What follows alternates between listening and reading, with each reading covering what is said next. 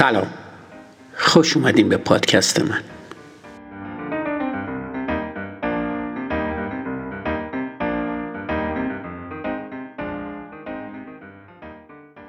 اپیزود صد و یک فصل دو.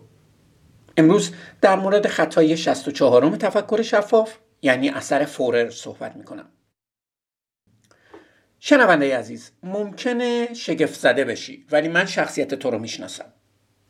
تو رو اینطوری خلاصه میکنم: شدیداً نیاز داری دیگران دوستت داشته باشن و تحسینت کنن. تمایل داری منتقد خودت باشی. تو ظرفیت‌های استفاده نشده زیادی داری که از اونا به نفع خودت استفاده نکردی. با اینکه ضعف‌های شخصیتی داری، اما به طور کلی قادری اونا رو جبران کنی. سازگاری جنسیت برات مشکل ساز شده. ظاهرت منظم و کنترل شده به نظر میرسه، اما توی درونت به نگرانی و تزلزل گرایش داری.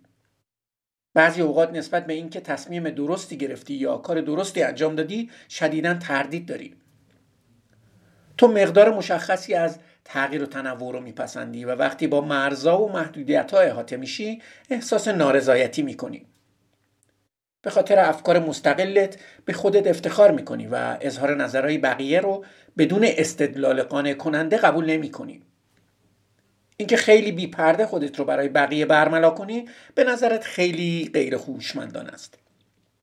بعضی وقتا برونگرا، مهربون و اجتماعی هستی، در حالی که در واقع در مواقع دیگه درونگرا، محتاط و باوقاری. بعضی از آرزوات غیر واقع گرایانه به نظر میرسن.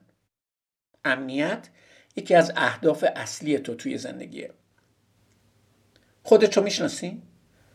از مقیاس یک ضعیفترین تا پنج عالی به ارزیابی من چه نمره‌ای میدی؟ در سال هزار و نهصد و چهل و هشت برتران فورر روانشناس دقیقاً همین چند جمله رو توی ستونای طالع‌بینی چندین مجله متفاوت نوشت. بعد این متن رو برای خوندن به دانشجوهاش داد و به اونا گفت هر کسی ارزیابی شخصیت خودش رو گرفته.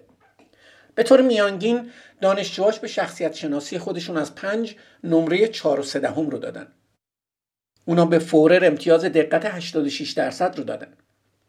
این آزمایش در دهه‌های بعد صدها بار دیگه هم تقریباً با نتایج مشابه تکرار شد. کاملاً محتمله که تو هم نمره چهار یا پنج داده باشی. مردم تمایل دارن خیلی از خصوصیت‌های خودشون رو توی متنای عمومی پیدا کنن. علم چنین تمایل تمایلی رو اثر فورر یا اثر بارنوم نامگذاری میکنه. اثر فورر توضیح میده چرا علوم جعلی مثل متون طالع‌بینی، مطالعه دستخط، تحلیل بایوریتم، کفبینی، کارتخونی و احضار ارواح عملکرد خوبی دارن. چه چیزی پشت اثر فورر قرار داره؟ اول اینکه بیشتر جملاتی که توی متن فورر اومده اونقدر کلیان که به همه مربوط میشه. بعضی اوقات تو خیلی جدی به کارات شک میکنی. خب چه کسی نمیکنه؟ دوم، ما تمایل داریم گفته های تملق آمیزی رو که درباره درباره خودمون صادق نیست بپذیریم. تو به تفکر مستقل خودت افتخار میکنی. خب معلومه که اینطوریه. چه کسی خودش رو یه مدیر بیعقل میدونه؟ سوم اینکه پدیده موسوم به اثر خصوصیت مثبت هم نقش خودش رو ایفا میکنه. متن حاوی هیچ عبارت منفی نیست، فقط بیان میکنه ما چطور هستیم، با وجود اینکه نبودن بعضی خصوصیت ها همونقدر در شخصیت ما مهمه. چهارم، پدر همه خطاها خطای تایید.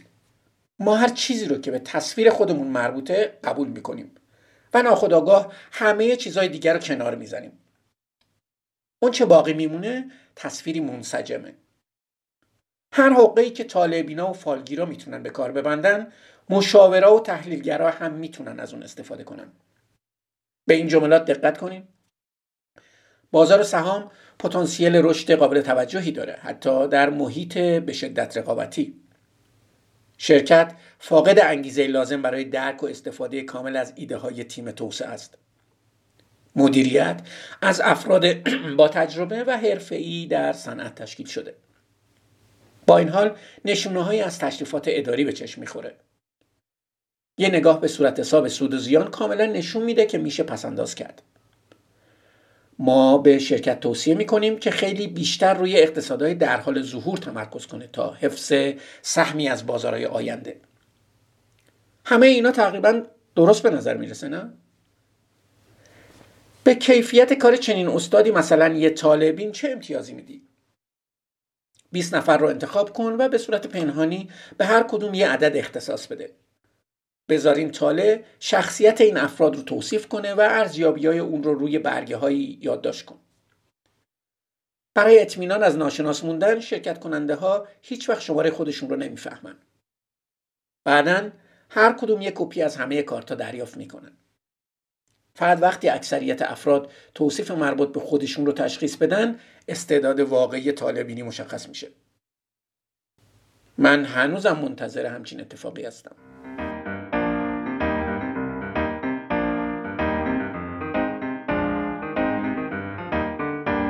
مرسی که به پادکست من گوش میدین.